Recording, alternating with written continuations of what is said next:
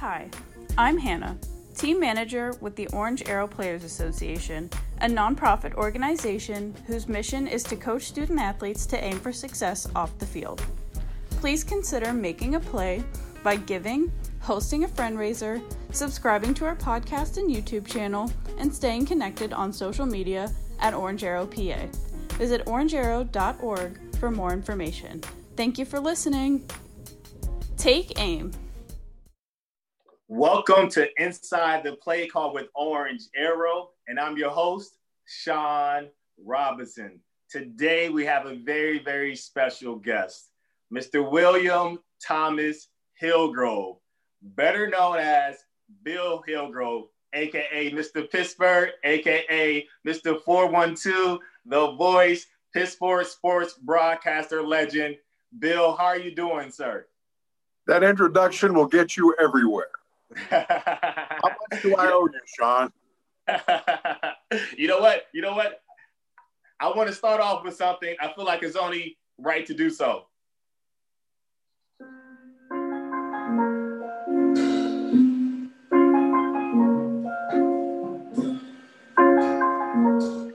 One of the most recognizable jazz tunes ever. We're going to get into your love for jazz. So, quick test. Name the in artist. a sentimental mood. In a sentimental mood, I can't tell who it is. Duke Ellington. Oh, it's the original. It is. It's the original version. You know, it's been a lot of remakes of it. A lot of remakes of it. Edward Kennedy Ellington has always been one of my favorites, and of course, uh, one of the reasons he hired uh, Sweet Pea, Billy Strayhorn, to be his uh, main partner and his uh, orchestrator and his composer, and uh, you know, Billy Strayhorn, of course, a Pittsburgh guy. Right. I didn't know that. Look, you, you dropping knowledge already. You're a wealth of information. and, and so you have something special coming up soon. You have a birthday coming up. Yeah, and Sean, it's um, uh, it's it's okay.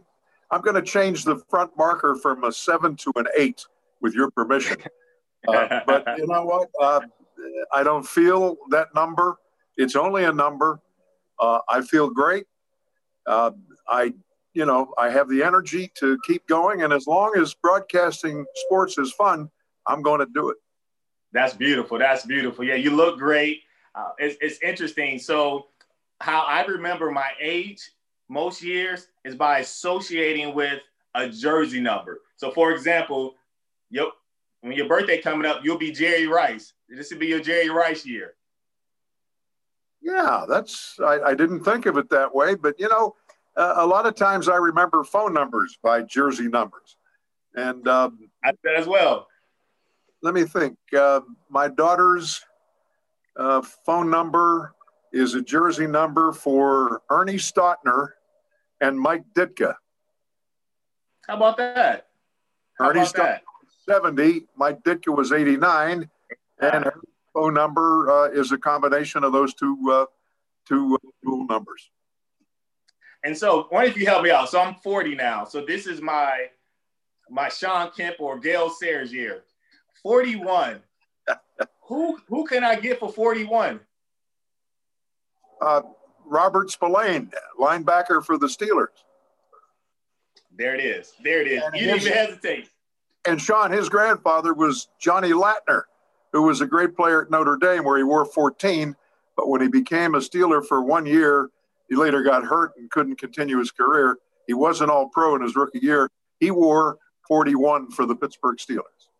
Wow. Awesome. Okay, there it is. Problem solved. Problem solved. so, Bill, so we want to start out with a couple warm up questions. What is your favorite TV show of all time? There is no question Hawaii 5 0, the original with Jack London. Okay. Bookham Danno.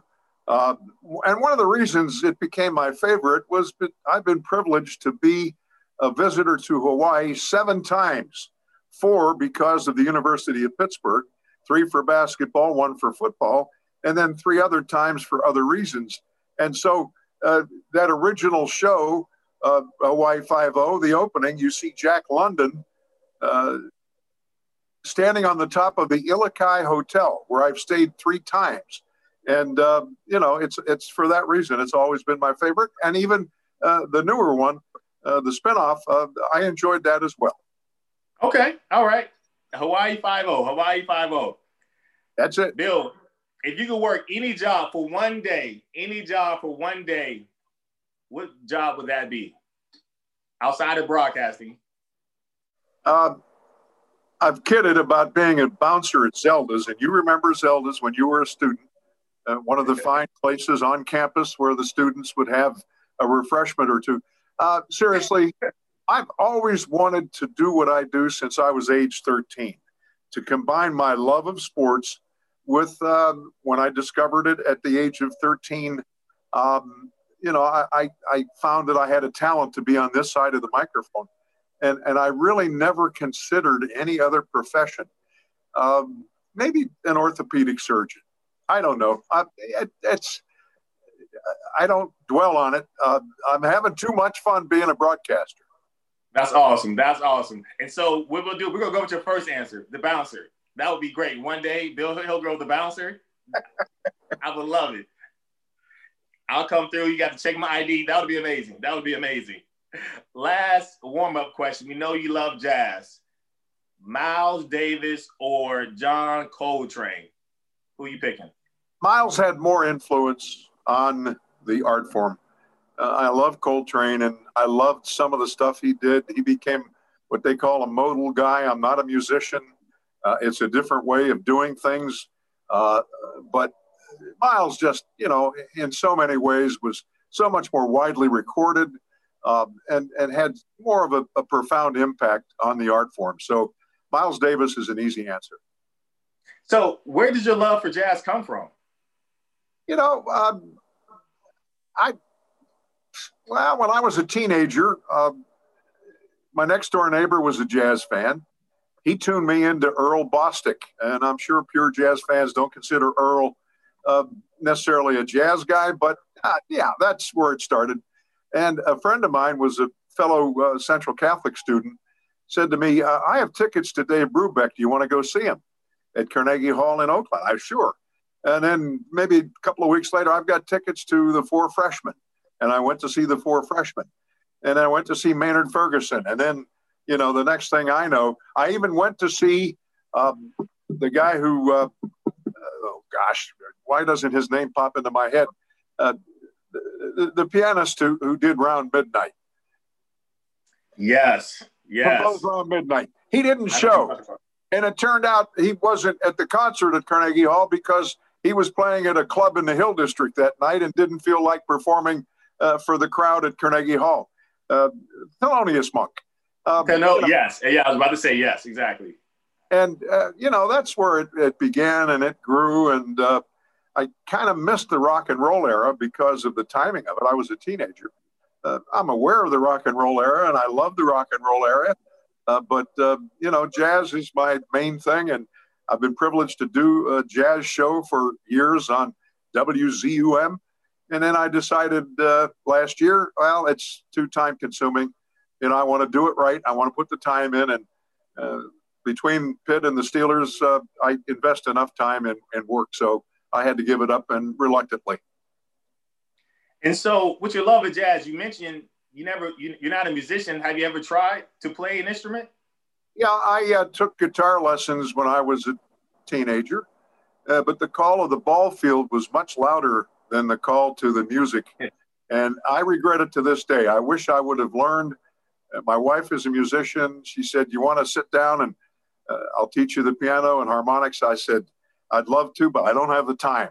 Uh, it's a frustration, but uh, it's it's it's okay. You know, I, I appreciate and to be an aficionado aficionado of jazz, uh, it's important to me.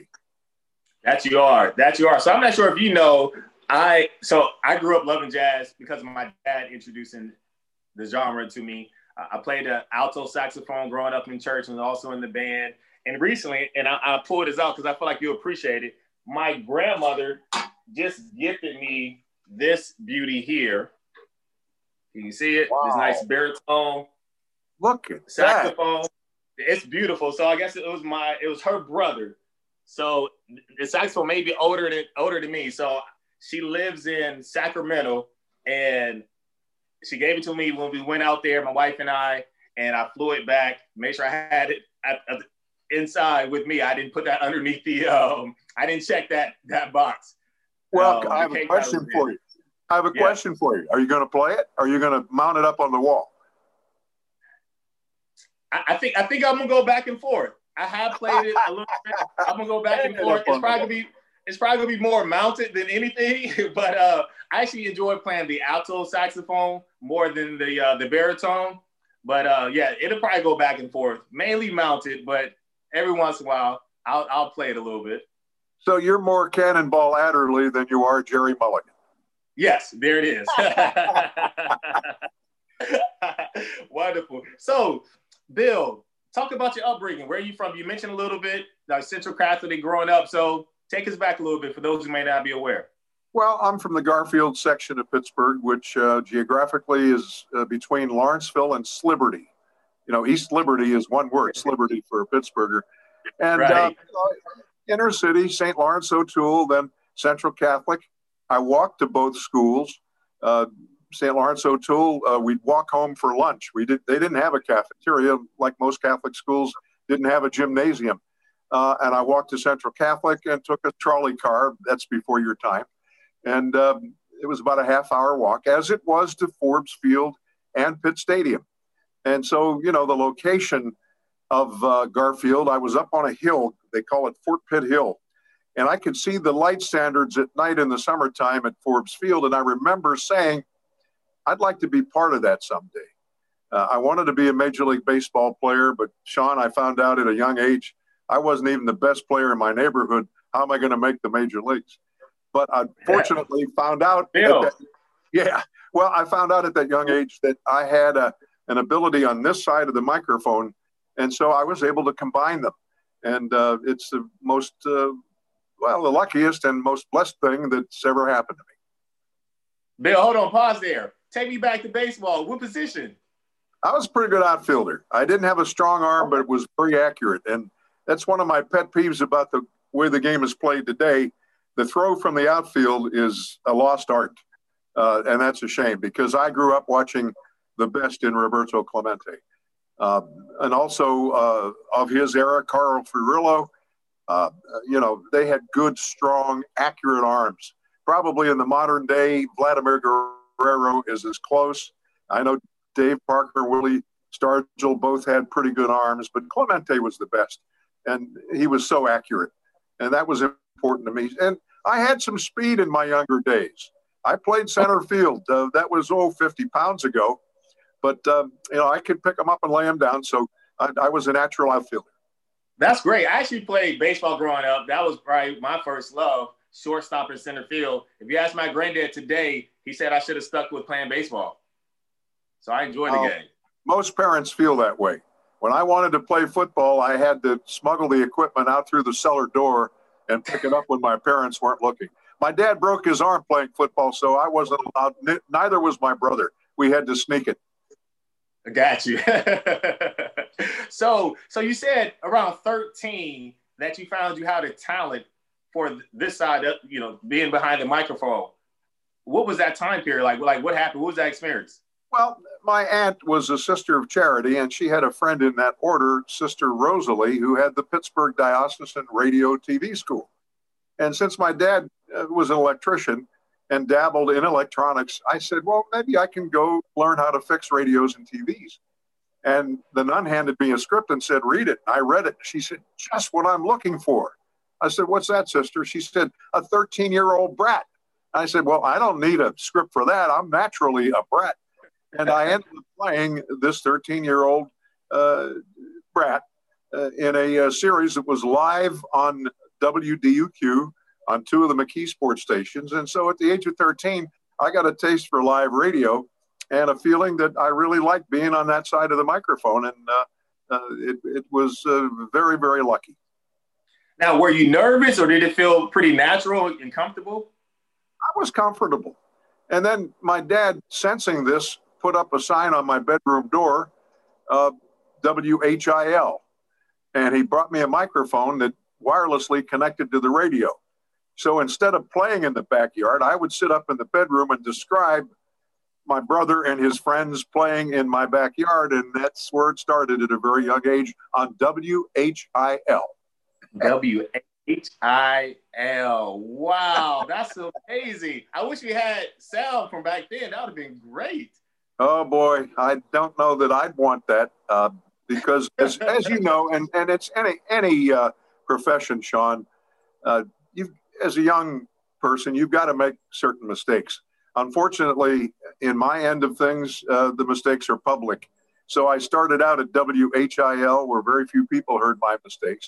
Graduated to WDUQ when I was a student at Duquesne University, and then a small FM station where I got my job as a sophomore at Duquesne in 1959. And, and then, of course, I've got my big break in 1967 when WTAE radio and TV called. So, you know, that's how it progressed. But uh, I got the mistakes out of the way and uh, probably was ready uh, after my fourth audition at Channel 4. Wow, no, th- th- what a journey! I mean, it was like you were built for this. It's pretty incredible. Now, have you ever like taught a class as it relates to this? or or mentor? No, done, no, Sean, I haven't taught a class. I haven't had time, obviously. Maybe when the R word gets bigger for me to retire, it's not in my vocabulary right now. I would think about it. But uh, when I do career days, uh, I tell young people, and I, I, I don't care if it's uh, the media, broadcasting, or whatever career, be yourself and be versatile. Because for a young person, most don't really know what they want to do. I was an exception. Uh, and so what you have to do is do a lot of things and then pick one out that seems to fit your talents and then let that grow. And and and that's the thing. And and people in broadcasting, I say be yourself. Don't try to be Al Michaels. Don't try to be Mike Tirico. Uh, be yourself uh, okay, pick up things that they do well. And, you know, that's part of the learning process, as you well know. As an athlete, uh, you emulated certain athletes, but you still had your own style. And I can right. still see Sean Robinson with that punt against Oregon State in the Insight Bowl game, running up the right sideline at the Bob for Pitt's first and I believe only bowl punt return touchdown. I can still see that. That's pretty amazing. That's pretty amazing. Yeah, yeah. I, I was the first actually a second person did it as well. So let's see if you can guess it. So he's currently in the NFL. So he, he returned a punt. Quadree Henderson? No. No, he's not in a older. Older than Quadree. Say that again. He's older than Quadree. He's the second person to return a punt for a touchdown in Pitt Bowl history. Darrelle Revis. No, no, he's currently playing. So Tyler Boyd. Oh my goodness, I forgot about Tyler. And you know what? The thing I, I, I, forgot about that. So there are two of you. That's an exclusive club. The thing I remember about Tyler was when he was a freshman coming out of Clairton, he caught a touchdown pass for Pitt, his very first, and he kept both feet in the back of the end zone. And I said to myself, and I might have said it on the air, he's already getting ready for the next level, and he's uh, blossoming at the next level, and that's a good thing. He, is quite an athlete, quite a young man, and uh, like the great ones, he works hard.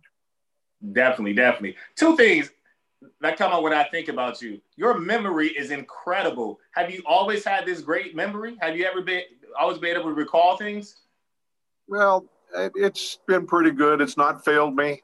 Um, it's a little more challenging as you get older, but still, uh, yeah, there's a lot of things rattling around in this steel trap of a brain that maybe someday I'll put in a book. Uh, but right now, I'm too busy having fun and too busy uh, working at it to, to sit down and be reflective. So, you know, we'll, we'll see what happens. Now, so, so, so what about with your wife? Like, can you actually say you forgot something? Because she was like, you remember everything else. You remember who scored a punt and everything else. Like, can, is that an excuse you can use? I forgot. well, uh, you know what? I haven't forgotten an anniversary yet. Okay. So all right. I'm still in good standing at at uh, at, at, our home. awesome, awesome. And then the other thing that comes to mind is your voice. Your voice is iconic. Have you always had this unique voice? Uh, it's the one God gave me. Uh, yeah. I, I, I wouldn't say it's the best voice that I've ever heard. Uh, it doesn't compare with uh, that of Orson Welles or uh, you know, any of the, the great voices that you've ever heard. Uh, but, you know, it, it, I've been able to make it work and I've been able to be good to it. And that's another thing I tell young people who want to get into and do what I do. You know, when the crowd gets excited and I see an exciting play, I want to scream. No, don't scream. Uh, be good to that voice. Uh, don't become a Joe Cocker or uh, Rod Stewart uh, with a damaged mechanism. Uh, and I think that goes to good breathing, breathing properly, and directing the voice from a certain source. Don't bring it from your throat, bring it from your abdomen. that's the support mechanism for your voice. And I think if you're good to it, it's almost like an arm or your legs. If you're good to them, they'll come back and and and be good to you. That's great. That's great. Now, now, do you do any other routine to keep your voice healthy? Like, do you drink uh, lemon water, or anything like that? Hot tea? No, I'm I'm not um, in. No, I'm not into that. It's just uh, uh, no. I it it's it's it's more breathing and it's more placing the voice than it is uh, anything from the outside. Oh, okay. When you get a cold, yeah, hot tea with lemon or honey helps. Uh, but fortunately, knock on wood, I've only missed one game in all the time I've done games uh, because of voice issues. And I believe that was 1974 uh, for Pitt football. I think it might have been a Temple game where I completely lost the voice. And, you know, I damaged it and I placed it in the wrong place. I had it in my throat, not in my abdomen. And, and I learned that lesson uh, painfully. So from the abdomen, that's great. That's a great point. That's a great point. Wise, wise words. And so, any additional advice you have for young people who are looking to get in this career? I mean, you dropped a lot of nuggets. Anything else that come to mind? I, I think I've covered it. Be yourself. Um, like oh, yes. Um, and if oh. you want to do what I do, if you want to broadcast football or basketball, 95% of your of your work is done before you step into the booth or sit behind the microphone. Ray Scott, and he was my mentor and a great, great broadcaster. Uh, he he's the one who taught me that. Uh, you can't over prepare. You've you've got to put the work in before you sit down. For two reasons. Number one, it comes out over the air. You've done the work. You haven't crammed. Secondly, you're relaxed as John Majors used to say, the hay's in the barn. He used to say that on Fridays. The practice is finished. Now let's get ready for the game. And, and so if you're prepared, you'll relax and let the game come to you. And so as we transition, I'd love to get your feedback about the work we're doing with Orange Arrow. Three names, three supporters of the work Orange Arrow has been doing. I'm going to say their name. You just let me know what comes to mind. You ready? One, EJ Borghetti. EJ Borghetti, passion for blue and gold, passion for the University of Pittsburgh, a work ethic that's uh, unbelievable, and certainly one of the nicest human beings uh, that I've ever been around. And, and Sean, I think that's very important uh, for people with gifts that they are blessed to be able to bring to the public. Don't get carried away with yourself or as uh, the great late Chief Art Rooney used to say, don't be a big shot. And, and I, I say that EJ is the antithesis of a big shot. He's just a good guy who happens to be at the top of his profession. He's a great guy. And that's what actually we share with our young people. The character, how you treat people, relationship building is so important. Two more names. Walt Harris. Walt Harris a Pitt guy. Here's a guy who was let go by the University of Pittsburgh, did a good job as a coach. He still lives in Pittsburgh. He still comes to Pitt practices. He still cares about the university. Uh, and that's a good guy. I've played golf with him. He's a wonderful companion on the golf course. Uh, he's played in Dick Rhodes golf tournament where Dick raises funds for the, Dick Rhodes scholarship at the University of Pittsburgh uh, Walt's just again a great person. He is, he is, and so Coach and I, we've really our friendship has grown.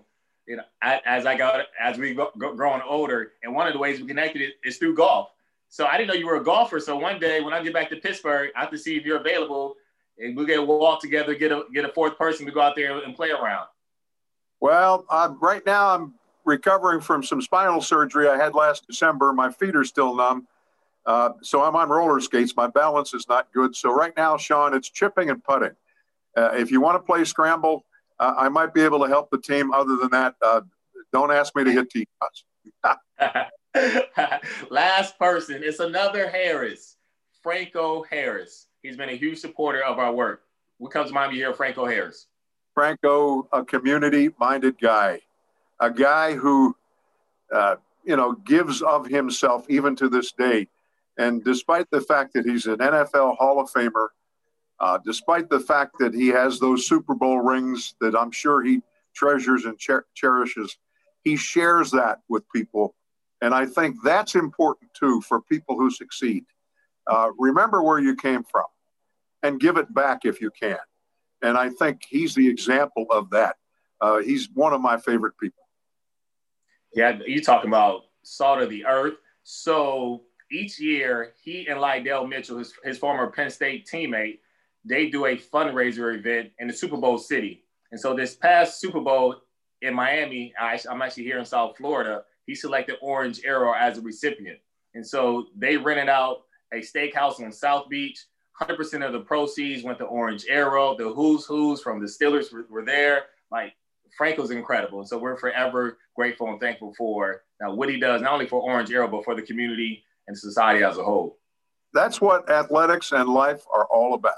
And to young people, I say the bigger game of life is a permanent game. You only get one shot. If you're an athlete, you're going to get another game, you're going to get another opportunity. In life, this is it. Make the most of it. Great. Last question. So the mission of Orange Arrows to coach student athletes to aim for success off the field, off the track, out of the pool, wherever the playing arena may be, is being successful outside of your sport. Why is it man, why is it important to be successful outside of one sport? It's reality. Life is reality, Sean. Uh, athletics to a degree is really not. Athletics is aspiring to greatness. It's a game and life is a much bigger game than just the one that takes place on the field or the hard court or whatever venue. Uh, and you have to realize that. I think the younger that that idea strikes your brain, I think the better off you're going to be. Uh, there's an example of some athletes, and I won't name names, uh, but they're eminently successful at what they do. But comes the end of that, with the you know the dawning of the fact that you're aging and that game is not going to be permanent with you some of them can't handle that. Some of them can't make the adjustment from athleticism to the bigger game of life. And i feel bad for those people. And i really think uh, and thanks to your organization and ones like it and, and thanks to perhaps the more preponderance today of sports psychology and, and career planning you know the nfl is very good at that uh, like, for instance, for young athletes who want to become broadcasters, the NFL uh, helps to take care of those at a very young age and make them realize, hey, what you're doing is not permanent. You better find something more permanent. And and I think that's to me that's the ultimate calling. And you're to be congratulated. Your organization as well, and people like Franco Harris and Walt Harris, uh, E.J. Borghetti. Uh, those are the people who count. Awesome. Bill, time is our most valuable asset. I know your time is limited. Thank you for sharing your time and your wisdom with us. All the best to the rest of the season, and I look forward to catching up with you in the near future. You're welcome. And thank you for being Sean Robinson and the person you are. Thank you, Bill. Take care.